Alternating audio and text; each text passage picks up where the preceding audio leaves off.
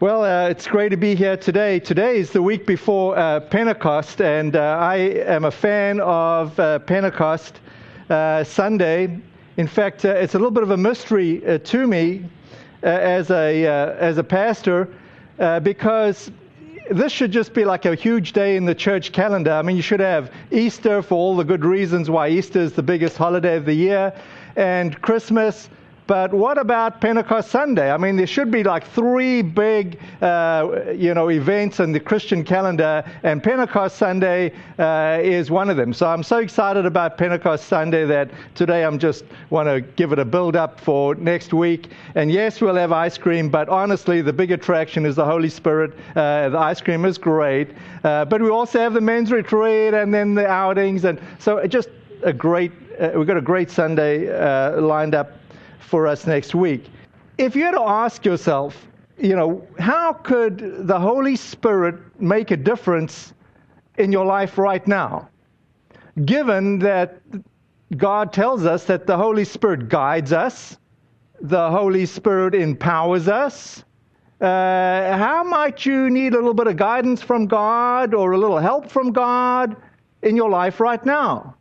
Uh, I think, uh, you know, it doesn't take too much self uh, searching to figure out that we could do with a lot more of God in our lives. And uh, given that God's natural desire is to bless us and uh, that these would be good gifts, uh, I think it's a good idea to be asking and seeking and desiring God. But what might that look like in your life right now? I mean, what sort of help or guidance or empowerment or uh, you know where is it that you might be asking god? And i just say as an opener i'm praying that god would meet whatever those uh, expectations are or hopes are or desires are. But god does actually ask us strangely enough to ask him for his involvement in our lives. So uh, even though we have this need, we should also be uh, intentional about inviting him. But for many, uh, people would say, well, who is the Holy Spirit? And what exactly does the Holy Spirit do? I mean, it is kind of a distinction of this church or of the vineyard movement that we do talk a lot about the Holy Spirit. Uh, and it's kind of surprising from our perspective that many churches talk a lot about God. Uh, they'll talk about God's love, the love of the Father, and that's so awesome. And they'll talk about Jesus. Obviously, it's pivotal. Jesus died on the cross. If it wasn't for Jesus, we wouldn't be sitting here. But then when it comes to things of the Holy Spirit, it's just like, well, yeah, yeah, the Holy Spirit. But I mean, is there any emphasis on the Holy Spirit and what the Holy Spirit does, or does it all just sort of get collapsed into Jesus? And yet the Trinity is Father, Son, and Holy Spirit. So I think it is helpful for us to ask the question who is the Holy Spirit? What does the Holy Spirit do? What does it look like in my life?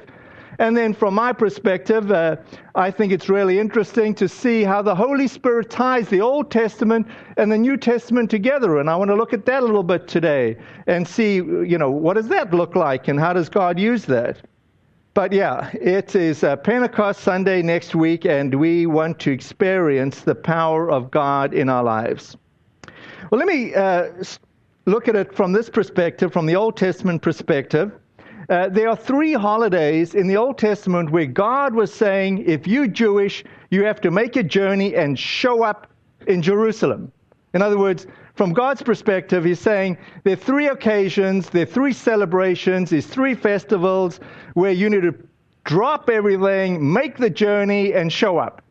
The first one was Passover, which in the New Testament context would be our Easter, Jesus being the Passover lamb, uh, dying on the cross for us, being a living uh, lamb Passover. But the other one is Shavuot, which I want to talk about today which is based on the Feast of Weeks. And the Feast of Weeks is Pentecost, so circle back to that. And the other holiday is Sukkot, Sukkot, which is tents and tabernacles. It's uh, uh, it happens in the fall if you're a Jewish person and you're following the, the Jewish uh, tradition. And the idea there would be uh, you, you, if you actually put it into practice, you'd go camp out in your backyard and you'd live in, in tents for a, in shelters for a week. And it's a kind of a festive holiday. But it was really to remember God taking the Jewish people through the desert and He provided for them. But while I'm on that point, there's actually a, another interesting connection with that holiday. Uh, when God took the Jewish people, trying to connect now the Old Testament and the New Testament, through the wilderness, He said to them, You need to erect a tent, a tabernacle, a place where you could meet with God. But what was particularly interesting is where this was located. It wasn't located like on the periphery or behind the hill where you couldn't see it. It was located like right in the middle of where everybody was living. And it was important to be right in the middle for a couple of reasons. One is like you couldn't miss it. Uh, God was doing something super special. He wanted to say to the Jewish people, Look, I'm going to be right in the middle of your presence. You're going to experience my presence like it's going to be super easy. God is saying, I'm doing my part. Just show up at the tent and you will experience my presence. And then after drifting in the wilderness, when they finally get to the promised land and they settle into Jerusalem, finally they build a temple, and the temple is doing the same thing. It's right in the middle of the city, as you can go there today and still uh, see that, you know, where it is located. And the idea was that it was the middle of the life of the Jewish people, and you would be able to enter into the temple and experience God. But it was more than that. It was saying you need to reorganize your life around God, reorganize your calendar around God. Make, you know, in this case, in our case, New Testament, Sunday, the pivotal day of your life.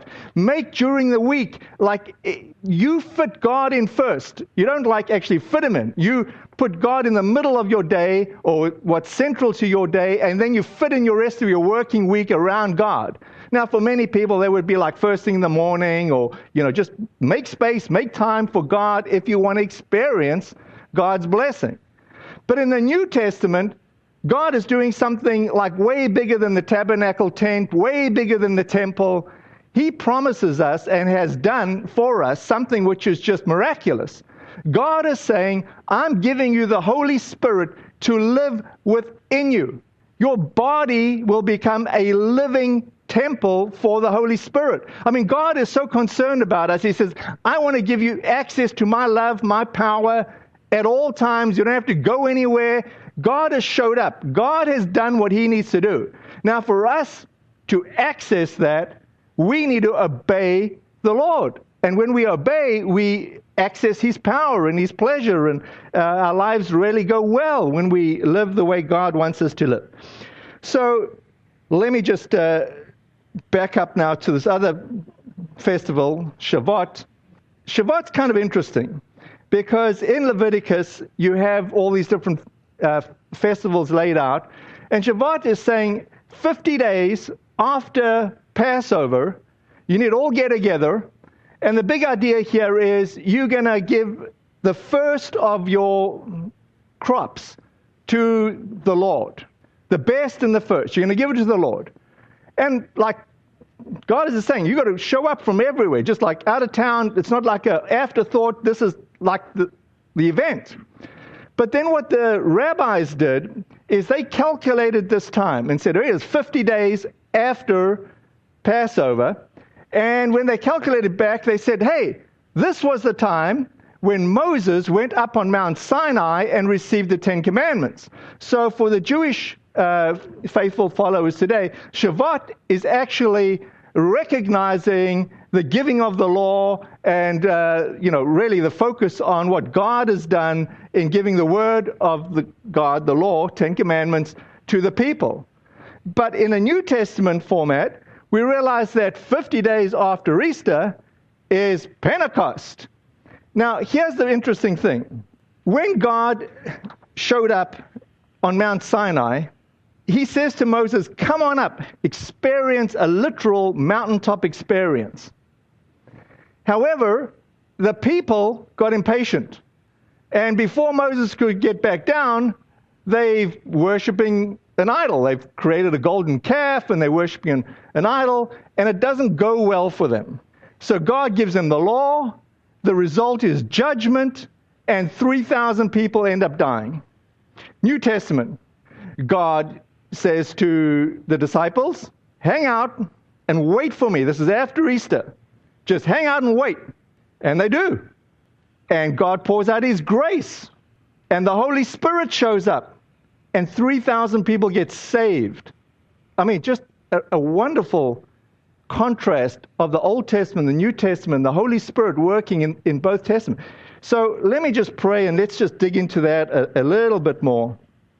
Lord Jesus, uh, we just acknowledge that in your word, in John 3 6, you say that the Holy Spirit gives birth to spiritual life. And so, Lord, I just pray today that as I'm preaching, that you would give birth to spiritual life. Lord, that you would help us with our struggles. You'd help us with our relationship with you. Lord, that you would help us to receive the blessings that you want to pour out on us. So, Lord, I just welcome your Holy Spirit. Empower my preaching. Give us ears to hear what you're saying. In your name, Jesus. Oh, amen. Uh, I actually want to just read that section in Acts to you. I mean, in, before Acts, end of Luke, the Gospel of Luke. Jesus says to his disciples, this is the, really the closure of the book of Luke. He said he opened, uh, this is verse 45, he opened their minds to understand the scriptures. And he said, Yes, it was written long ago that the Messiah would suffer and die and rise from the dead on the third day. It was also written that this message would be proclaimed in the authority of his name to all the nations, beginning in Jerusalem. There is forgiveness of sins for all who repent. You are my witnesses of all these things. Now, notice verse 49. And now I will send the Holy Spirit, just as my Father promised. But stay here in the city until the Holy Spirit comes and fills you with power from heaven. I mean, Jesus is very deliberate. He says, Now, hang in there, stay in Jerusalem. Everything is going to be working against you. You're going to want to like flee. You're going to want to disappear. You're going to you know wonder where I am. Uh, I mean, he doesn't tell him all this. He just says, "Stay, wait." Uh, very very important uh, command. And then uh, the author of Luke wrote Acts. So when you jump over to Acts, you see that they actually do just that. And uh, they do stay and they do wait. And it's a powerful time. So, you know, uh, even in their waiting, though, they're not just like twiddling their thumbs. I mean, um, they, they're praying, they're meeting together. And in fact, they're actually doing constructive stuff as well. I mean, they realizing that Judas had betrayed them, and so they want to replace one of the 12 disciples, and they get together and they pray about that, and they install Matthias, and while they're waiting. But they're waiting. They're waiting and saying, God, you told us to wait. We're waiting. We don't know what we're waiting for. We don't exactly understand what you mean by you saying you're going to send the Holy Spirit, but we want to do it anyway. But there is this desire that God puts in us, uh, or this dependency that God wants us to have, where we need to desire the good things that He has, but God does it in His timing and in His way. And boy, does that drive us crazy. I mean, we, we've got it all figured out when we want God to show up and exactly how He should show up. And we get disappointed again and again and again. But when we get it right, when we rely on God and we experience His timing and His power, it's a wonderful, wonderful thing. Uh, look, when I'm putting these uh, Old Testament, New Testament together, there's a beautiful verse in 2 Corinthians 3 6, and it says this He has enabled us, this is the Apostle Paul talking, to be ministers of his new covenant. This is a covenant not written, not of written laws, but of the Spirit. The old covenant ends in death, but under the new covenant, the Spirit gives life. And yeah, what a great thing. You know, Old Testament, we'd see the law, we'd see judgment, we'd see death. New Testament, You know, we see grace, we see power, we see salvation. 3,000 people dying, 3,000 people coming to know Christ. Uh, you know, just a, a, an awesome thing. And so, of course, you know, we should be asking God, what are you doing in my life? And how do I get your guidance? And, you know, from a practical standpoint, if ever you're making big decisions, you should be asking God, like, who you should be marrying, or if you're doing a job change, uh, you know, any big decision, any big financial uh, decision that you're making, uh, you should be asking for input from the Holy Spirit. I mean, it's not, a, excuse me, it's not okay to just say, you know, I feel like buying a new boat and I'm going to just do it on credit and you know, I'm sure my wife will agree with me at some point. No, get some like input, like ask your wife, like, you think it's a good idea? Is this the highest priority? And if she's in agreement, you, you lucky guy and you, you do it. But if she's not, don't do it. Don't just like, I think it's a good idea. You know, we've got big decisions to make. Get input from other people. That's part of what God is asking us to do, to be dependent on each other. And you know what? We hate it. We want to be independent. I'm going to make my own decisions about who I'm going to marry, uh, what I'm going to spend my money on, and what job I'm going to do. And yet God is saying, I want to guide you. Use other people, use believers, use the Holy Spirit in others to help you to make good decisions so that I can bless you. God does desire to bless us.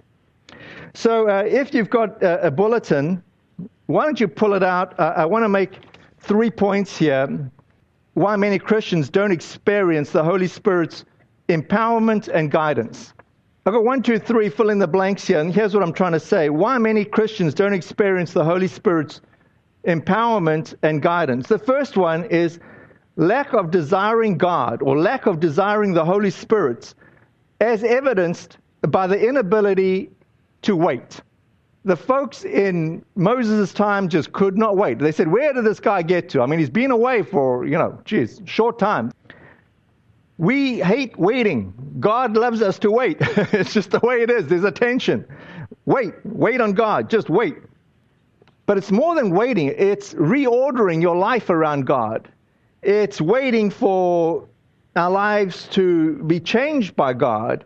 It's inviting God to show us how we should respond to others. So there's an internal thing, God help me, and there's a sense of how God wants you to help others. But that's all part of waiting on God, waiting. It's easy to say and hard to do.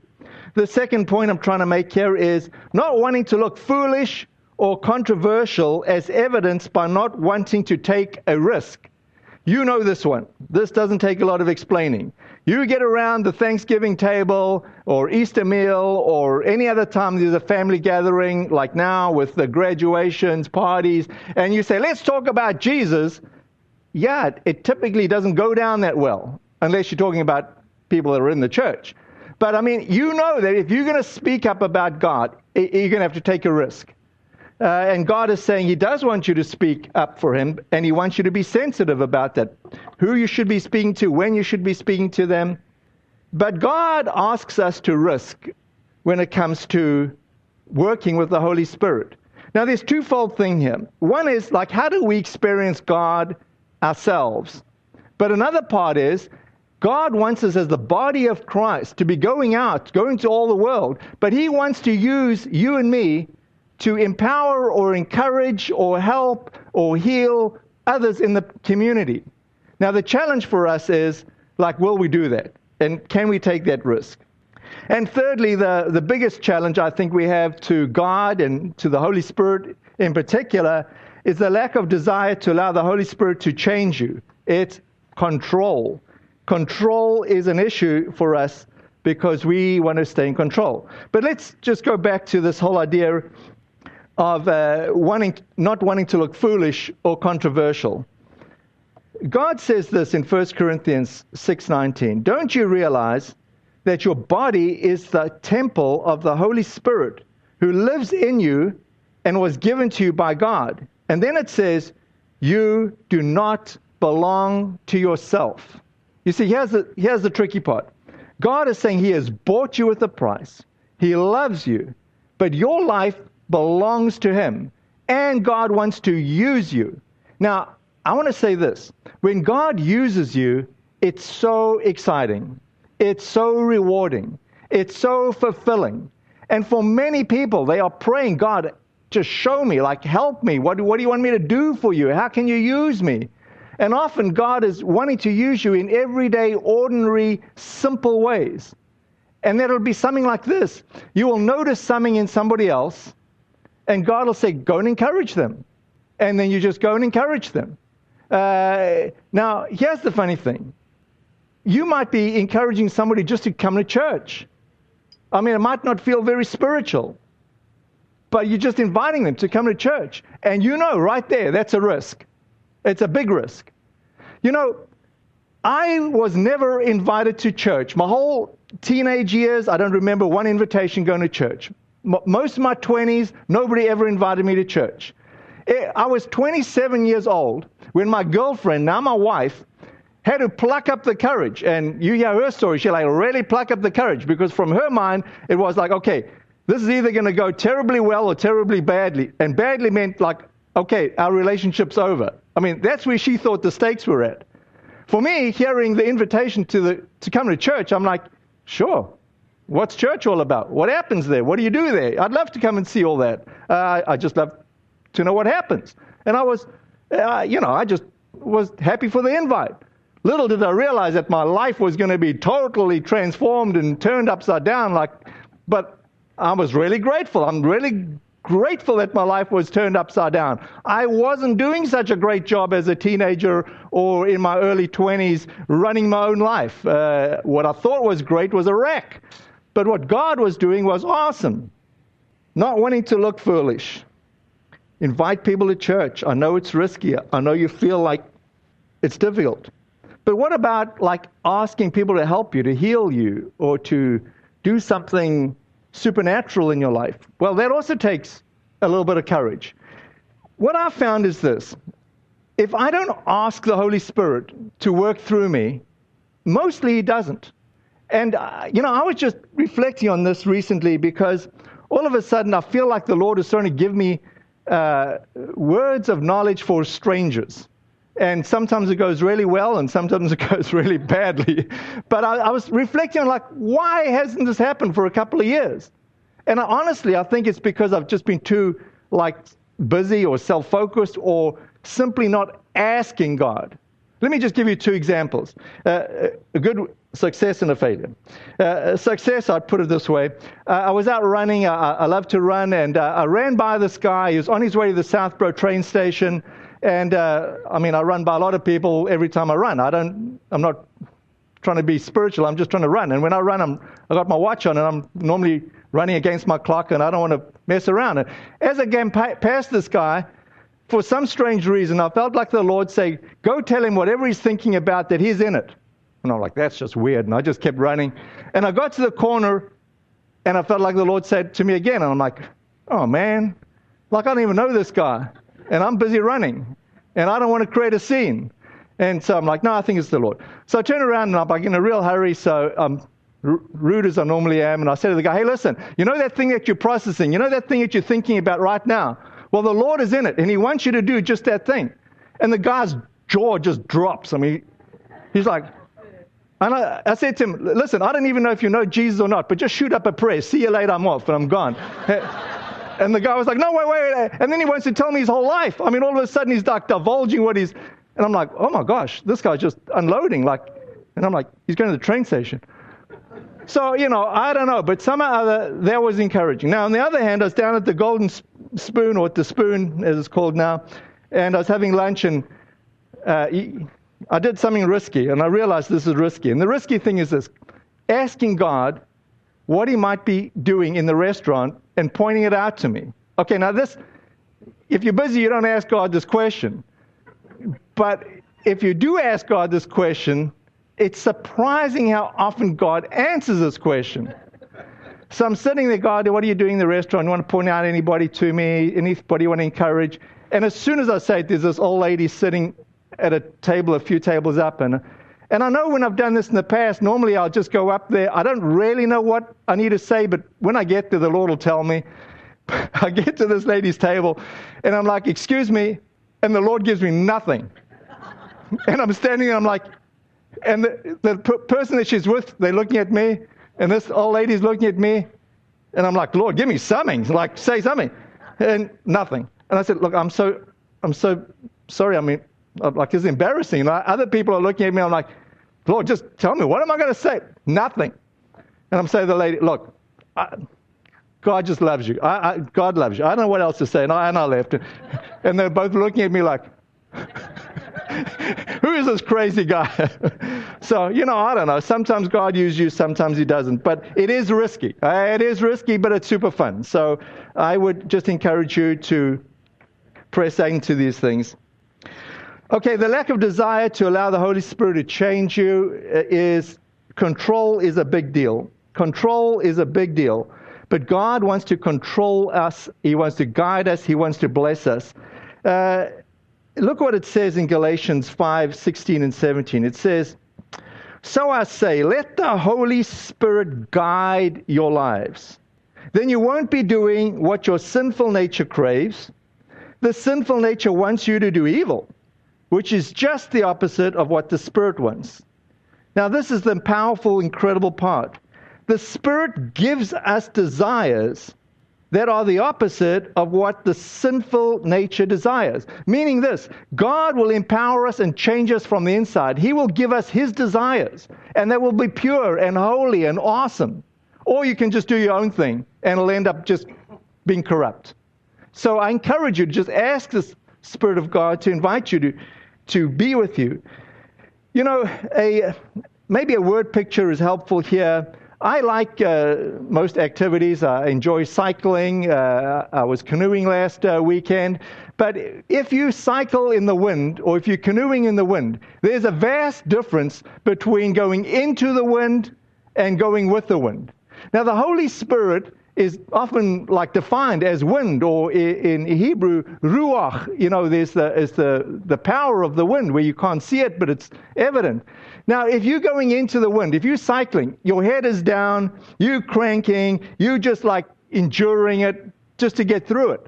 When you've got the wind at your back, ah, I mean, it's fun. Your head is up, you're noticing the scenery, you're chatting, and that's what the Lord wants for us. He wants us to have the wind, His Holy Spirit in our lives, that our lives go well, that it's a blessing, that it's not just a grind, that we'll go with the Spirit and do the things the Spirit wants us to do in our lives. Let me just uh, end here and let's try and put a little bit of this into practice. As I said, I think the hardest part with trying to experience the power of the Holy Spirit is this idea to just wait. Uh, and when we wait, the first and primary thing that we're trying to do is trying to ask God, what is it that you are doing in our own lives or in the lives of others? But we do actually need to wait and just ask for the Lord. So why don't you just bow your head and maybe, you know, as you're waiting for the Lord, I just want to spend some time waiting for Him. Maybe you can just pray to the Lord, whatever it is that you would like the Lord to be doing in your life. Uh, I'm just going to ask the Lord what He might be doing in your life or in the body here. Um, if I got some of the ministry team leaders, if they want to come up and just help me look, so to speak. But Holy Spirit, we just invite you. We just take time.